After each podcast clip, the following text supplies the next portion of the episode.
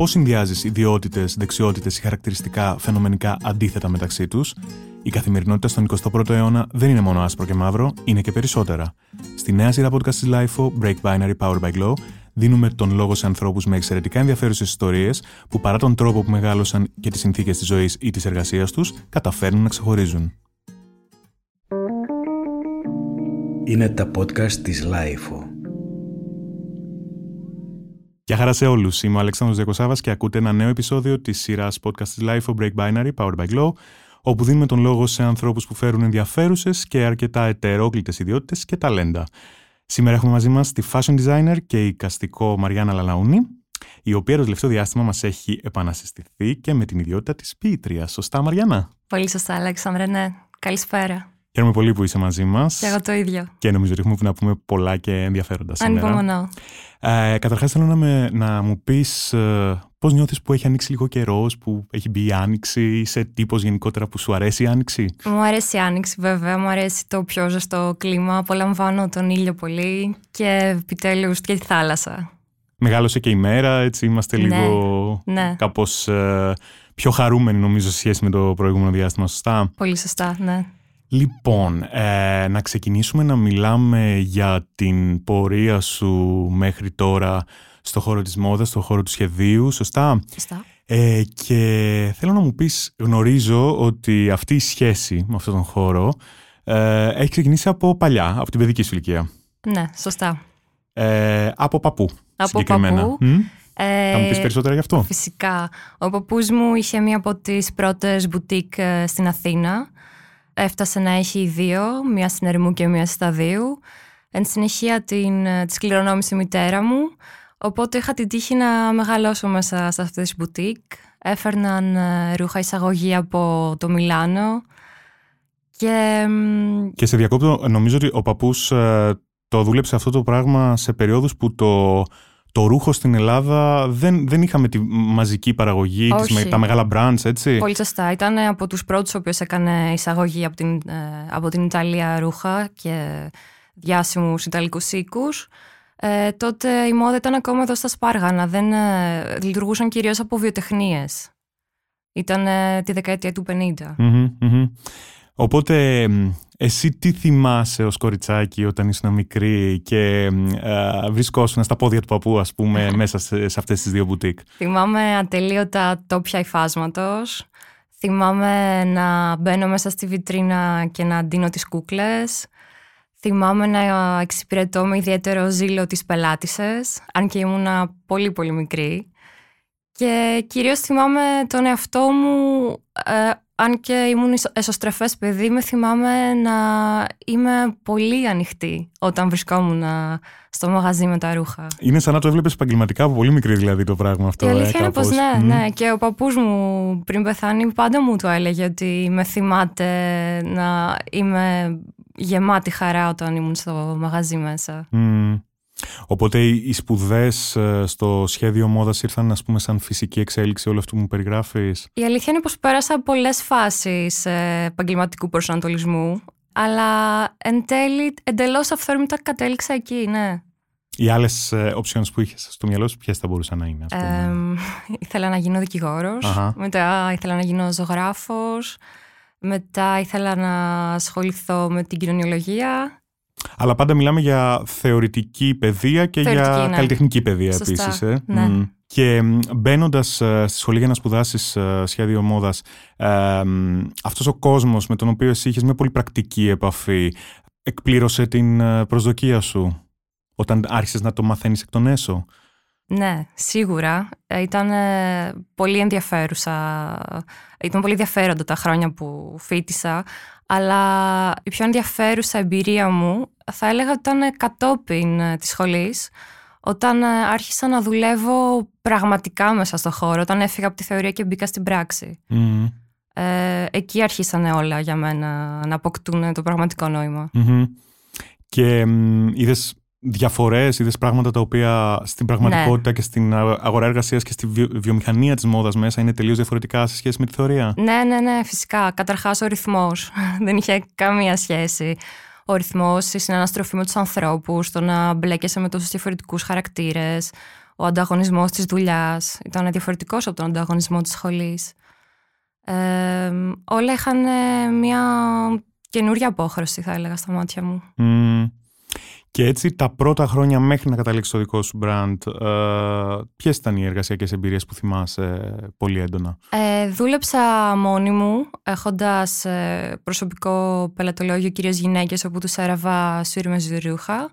Ε, έφτιαχνα από νηφικά μέχρι και μαγιό. Ε, δούλευα σε περιοδικά freelance και δούλευα επίσης και σε δύο από τις μεγαλύτερες ε, εταιρείες στην Ελλάδα και μέσα από αυτές τις συνεργασίες και μέσα από αυτά τα χρόνια πώς κατέληξες στην επιθυμία του να δημιουργήσεις κάτι δικό σου ή ήταν εξ αρχής αυτή η πρόθεση; Όχι, δεν ήταν καθαρή η πρόθεσή μου από την αρχή. Ε, το ένα έφερε το άλλο θα έλεγα. Ε, κέρδισα σε κάθε δουλειά που ήμουν, κέρδισα πάρα πολλές γνώσεις και εμπειρίες, ε, άσχετα αν πέρναγα ή όχι καλά. Ε, κάθε δουλειά μου χάρισε και κάτι, αποκόμισα πολλά πράγματα. Ε, αλλά στο τέλος, ε, έφτανα, όντας υπάλληλος, έφτανα να νιώθω ότι χάνω πια την δημιουργικότητά μου και την ψυχή μου. Οπότε για μένα ήταν μονόδρομος ότι πρέπει να αλλάξει κάτι ε, οφείλω στον εαυτό μου να πάρω ένα ρίσκο και να κάνω αυτό που πιστεύω εγώ ότι θα ωφελήσει εμένα και τον ψυχικό μου κόσμο. ναι, είναι πολύ σαφές αυτό που λες. και τελικά, πριν από τέσσερα, τέσσερα χρόνια ναι, περίπου ήταν που φτάσαμε στο δικό σου brand, ε, γιατί ε, επέλεξες να εστιάσεις τη δημιουργικότητά σου στο κομμάτι αυτού που ονομάζουμε στολή στα ελληνικά; Διότι ήταν ένας τομέας ο οποίος παρατήρησα ότι βρισκόταν ε, στα σπάργανα. Ε, δηλαδή, τι εννοώ, ε, πολλές ε, μεγάλες εταιρείες, ε, παραδείγματος χάρη ξενοδοχεία, δίνανε ένα πολύ σεβαστό budget και μια πολύ μεγάλη προσοχή π.χ. στην αρχιτεκτονική τους και δεν δίνανε καθόλου στολές τους. Οπότε ήταν παράτηρο το θέαμα μέσα σε ένα πεντάστερο ξενοδοχείο να βλέπεις έναν παραδείγματος χάρη σερβιτόρο, ο οποίος φοράει μια στολή καθόλου προσεγμένη, χαμηλής ποιότητας. Ή μία από τα ίδια από ή αυτά μία που έχουμε ίδια, φυσικά. συνηθίσει να βλέπουμε πολλά χρόνια. Αυτό, ναι. ε, ταξιδεύεις φαντάζομαι Ταξιδεύω αρκετά. Πολύ, ε, ναι. ναι. Οπότε φαντάζομαι ότι τα προηγούμενα χρόνια βλέποντας και πόσο αυτός ο τομέας, ο κλάδος έχει εξελιχθεί πάρα πολύ ναι, ναι, στο, εξωτερικό. Ε, πολύ. Ε, έπαιξε ρόλο και αυτό. Σίγουρα, ναι. Mm. Τα ταξίδια πάντα αποτελούν πηγή έμπνευση για μένα. Στολές λοιπόν. Στολές. Ε, στολές. Ε, κάνε μου ένα, ένα μικρό brief της παραγωγής σου τα τελευταία χρόνια. Δηλαδή, για ποιους κλάδους έχεις σχεδιάσει και έχεις υλοποιήσει στολές. Κυρίως ε, επικεντρώνομαι στα ξενοδοχεία, ε, resorts και στα εστιατόρια. Ε, όμως έχουμε κάνει από σούπερ μάρκετ, όπου με σούπερ μάρκετ ξεκίνησα έχω να πω, ε, μέχρι κομμωτήρια, μέχρι ε, εταιρικά ενδύματα γραφείου, οτιδήποτε έχει σχέση με εταιρικό ένδυμα. Και στα ξενοδοχεία κάνουμε από, μπορούμε να κάνουμε από τη reception μέχρι το γκυπουρό. Και σε αυτό το κομμάτι, σε αυτό το κλάδο του fashion design, ποια είναι η διαφορά σε σχέση με αυτό που έκανες πριν, το να ε, ετοιμάζεις, ας πούμε, sur όπως μου είπες, ενδύματα. Δηλαδή, τι θέλω να πω. Ε, όταν ξέρεις ότι πρέπει να ετοιμάσεις μια στολή την οποία θα τη φοράνε για παράδειγμα 10 διαφορετικά άτομα. Ναι. Έτσι, ένα, ένας, ένα προσωπικό ενός εστιατορίου για παράδειγμα. Τι είναι αυτό που κάνει τη διαφορά, δηλαδή σε, σε ποια κομμάτια πρέπει να εστιάσεις; Ναι, είναι πολλές λεπτομέρειες που πρέπει να λάβω υπόψη μου. Πρέπει αρχικά να βρω υφάσματα τα οποία είναι υφάσματα αντοχής. Ε, διότι αυτή τη στολή τη φοράνε κάθε μέρα ε, οπότε... Είναι το πλήνε βάλε Ναι, είναι το πλήνε βάλε. Ναι, ναι, οπότε πρέπει να αντέχει αρκετά. Ε, πρέπει να είναι υφάσματα τα οποία δεν μυρίζουν. Απ' την άλλη, πρέπει να είναι υφάσματα τα οποία δεν τους ζεσταίνουν και έτσι δεν υδρώνουν. Πρέπει να είναι υφάσματα που μπαίνουν στο πλυντήριο, που σιδερώνονται εύκολα. Πρέπει να είναι σχέδια τα οποία είναι εργονομικά, να είναι άνετοι στις κινήσεις τους. Να τους μπαίνουν εύκολα, να τους βγαίνουν εύκολα. Είναι πάρα πολλές παράμετροι που πρέπει να λάβω υπόψη. Οπότε είναι μεγάλο το challenge. Είναι μεγάλο το challenge, ναι, το καταλαβαίνω.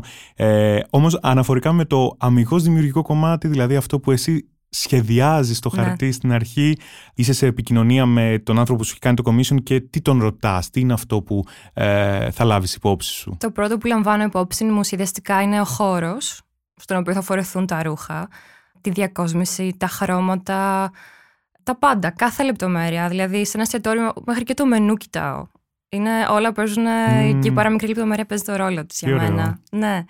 Ε, έτσι μπορώ να πω ότι κάθε project μου προσφέρει ένα, μια καινούρια πηγή έμπνευσης που το χρειάζομαι αυτό σαν καλλιτέχνης. Μμμ, μμμ. Μέχρι τώρα ε, υπήρχε κάποιο commission που ε, σε δυσκόλεψε, χωρίς να μου πεις το, το όνομα προφανώς της εταιρείας, αλλά το- ε, κάτι που να ήταν πάρα πολύ challenging για κάποιο συγκεκριμένο λόγο; Πιο πολύ θα πω ότι, ότι ήταν άνθρωπος αυτός που με δυσκόλεψε Οκ. παρά το commission Οκ, uh, in οκ. total. Σαφές, ναι βέβαια. Ναι. Αλλά αυτά πάντα τα συναντάμε. Ε, βέβαια, βέβαια. Ζούμε μια πάρα πολύ περίεργη συνθήκη το τελευταίο ένα χρόνο που φαντάζομαι ότι έχει επηρεάσει και τη δική σου δουλειά πάρα πολύ. Ε, μ, θέλω να σε ρωτήσω εάν ε, πιστεύεις ότι η συνθήκη της πανδημίας που είναι εν εξελίξη ακόμα και δεν έχει ολοκληρωθεί ε, θα επηρεάσει τη μόδα έτσι όπως τη βλέπουμε και, ε, και τη δική σου δουλειά, αυτό που κάνεις. Τη μόδα γενικά την έχει επηρεάσει Μμ. σίγουρα. Το βλέπουμε ότι πλέον ε, δίνουν βάση περισσότερο στο να γίνονται οι πασαρέλες, οι επιδείξεις ε, μέσω, μέσω social media. Και πολλοί σχεδιαστές πλέον έχουν ε, κόψει τε- τις resort ε, σειρές που κάνουν και έχουν φύγει από το fast fashion και επι- και επικεντρώνονται σε δύο το χρόνο. Ε, κάτι το οποίο είναι πρωτόγνωρο και βασίζεται σίγουρα στην, ε, στη- σε αυτή την περίοδο που περνάμε. Συγκεκριμένα με το, με το δικό σου το, Το κομμάτι δικό που μου είναι κομμάτι πιο πρακτικό πάντα. ναι, επηρεάστηκε αρκετά ε, γιατί δουλεύω κυρίως με τουρισμό, βλέπω ξενοδοχεία. Οπότε πολλές παραγγελίες ε, διεκόπηκαν, οι άλλες ε, μειώθηκαν αρκετά. Ε, επίσης, ε, με επηρέασε στο χρόνο πολύ.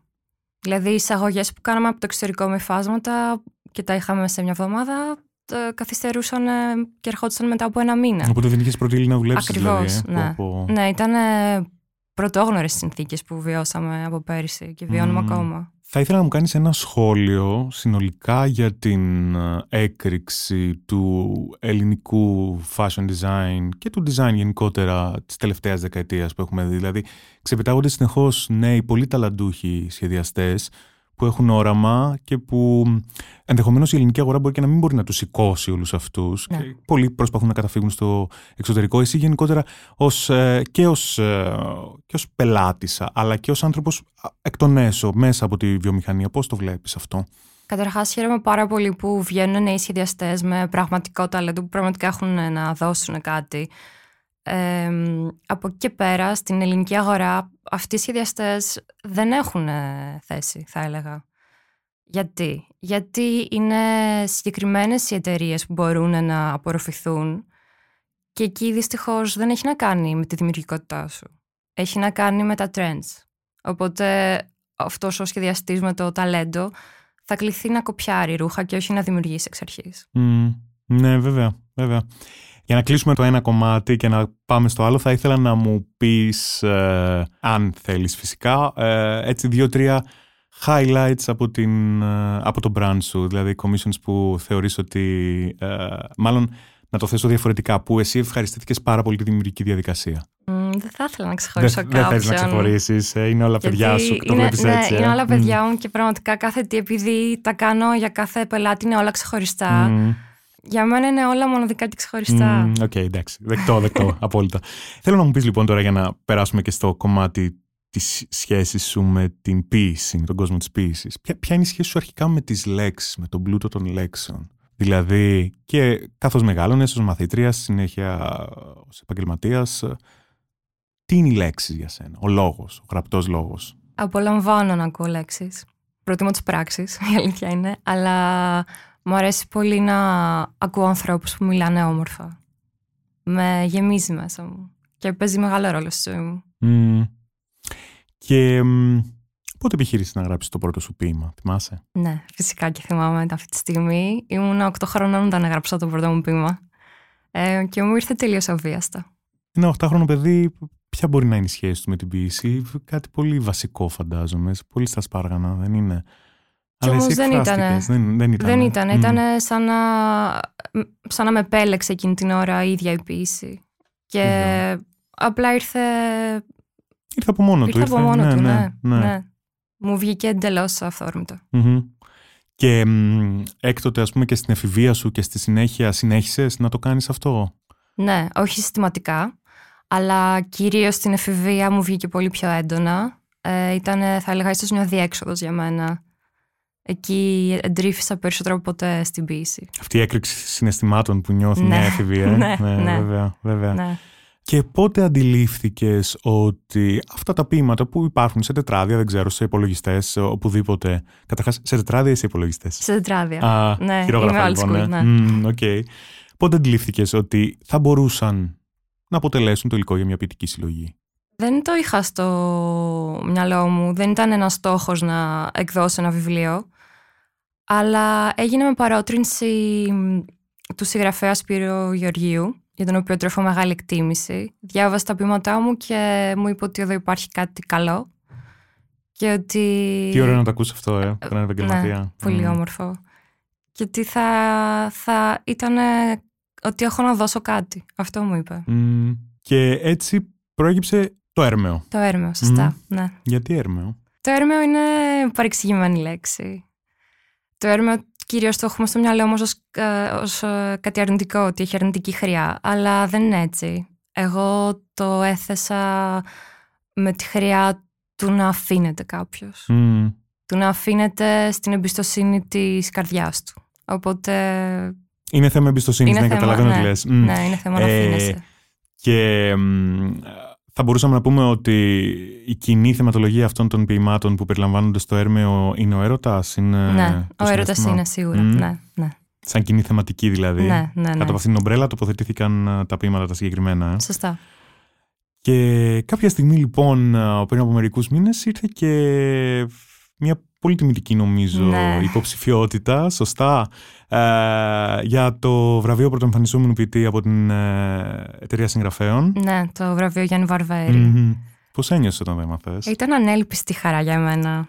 Πραγματικά δεν δεν το περίμενα. Και ήταν μια πολύ σπουδαία στιγμή για, για την ψυχή μου όλο Μμμ. αυτό. Μια, ένιωσα- πήρα μια επιβεβαίωση. Όχι πως τη χρειαζόμουν να πω την αλήθεια. Ναι, νομίζω τα βραβεία... γιατί δεν, ναι, ε, είναι- ποτέ δεν, δεν έγραψα για να Ναι. επιβεβαιωθώ. Γράφω μόνο για μένα. Αλλά είναι πολύ όμορφο να βλέπεις ότι κάποιος ασπάζεται τα συναισθήματά σου. Αυτό. Ε, Είναι σημαντικό νομίζω τα βραβεία να μην, να, να μην είναι η αιτία που κάνουμε κάτι, αλλά Σίγουρα. αν προκύπτουν Αλλά ναι. είναι μια χαρά, σίγουρα. Ε, τελικά τώρα που έχουν περάσει αρκετοί μήνες από τότε που εκδο... παραπάνω από ένας, ένας χρόνος μάλλον από Ναι. τότε που εκδόθηκε η, η ποιητική σου συλλογή, εμ, μπορείς να μου εξηγήσεις, να μου αναφέρεις ε, ποια προσωπική σου ανάγκη ικανοποιήθηκε με αυτή την έκδοση; Η πίστη για μένα είναι το, το καταφύγιο τόσο της συντριβής μου όσο και της ανύψωσής μου. Οπότε αυτά τα δύο θα έλεγα ότι ικανοποιούνται όταν γράφω. Ωραία εικόνα. Υπάρχει νέο υλικό, θα έχουμε Ναι. τη χαρά να διαβάσουμε κάτι καινούριο από σένα. Ε, ξεκίνησα να γράφω πριν ένα μήνα. Είχα να γράψω πάνω από 1,5 χρόνο. Οπότε θα ελπίζω μέσα στον επόμενο χρόνο να έχω κάτι καλό. Αλλά δεν εξαρτάται από μένα. Είναι... Με επιλέγει πο- το Μμμ. πότε θα γράψω. Υπάρχει κάτι άλλο ανακοινώσιμο που θα μπορούσες να μας πεις από τα project που ετοιμάζεις στο επόμενο διάστημα; Ε, το επόμενο project που ετοιμάζω δεν έχει καμία σχέση ούτε με την ποίηση ούτε με τη μόδα. Έχει σχέση με την εστίαση. Μμμ. Θα είναι μ, κάτι- μια πολύ φρέσκια και καινοτόμα ιδέα που ακόμα δεν υπάρχει στην Ελλάδα. Και... Θα μας πεις ένα hint, κάτι Μ, πάνω σε αυτό. Όχι, Τι- δεν θα δεν ήθελα μπορούμε να να πω. πούμε και τίποτα. Να Είναι- οκ, αποκαλύψω οκ. μέχρι να γίνει κάτι. Οκ. Κάτι πάρα πολύ καινοτόμο λοιπόν Ναι, στο κομμάτι της εστίασης. σωστά. Νομίζω ότι το επόμενο διάστημα θα έχει πολύ μεγάλη ανάγκη από φρέσκες ιδέες. Έχεις δίκιο. Έτσι είναι, ναι. Θα είναι πολύ καλό να την τονώσουμε όλοι την εστίαση. Έχει ανάγκη. Έχει πληγή. Αναμένουμε με ανυπομονησία τα σχέδιά σου. Ευχαριστώ. Ε, να πούμε βέβαια ότι οι ακροατές της Life μπορούν να μπουν και στο website σου, marianalalauni.com Ναι. για Ε, να... .gr. .gr, λάθος το σημείωσα. marianalalauni.gr λοιπόν. εκεί να μπείτε για να δείτε περισσότερα για τις ε, δημιουργίες της Μαριάννας. Και φυσικά ε, ότι η υπητική συλλογή Έρμεο είναι διαθέσιμη από τις εκδόσεις Μαδραγόρας. Ναι, ναι. Μαριάννα, σε ευχαριστώ πάρα πολύ για αυτή τη συζήτηση. Και εγώ ευχαριστώ πάρα πολύ. Ε, χαίρομαι πολύ που μιλήσαμε για αυτές τις δύο λοιπόν ε, ιδιότητες που δεν είναι τελικά και τόσο αντίθετες και τόσο ετερόκλητες. Συνδυάζονται και βρίσκουν ιδανική ενσαρκώτρια εσένα που μας μίλησες. ναι. Να είσαι πάντα καλά. Ευχαριστώ Αλέξανδρε. Ήταν η σειρά podcast της LIFO με τίτλο Break Binary, Powered by Glow. Μέχρι την επόμενη φορά, Αλέξανδρος Διακοσάβας στο μικρόφωνο. Γεια σας.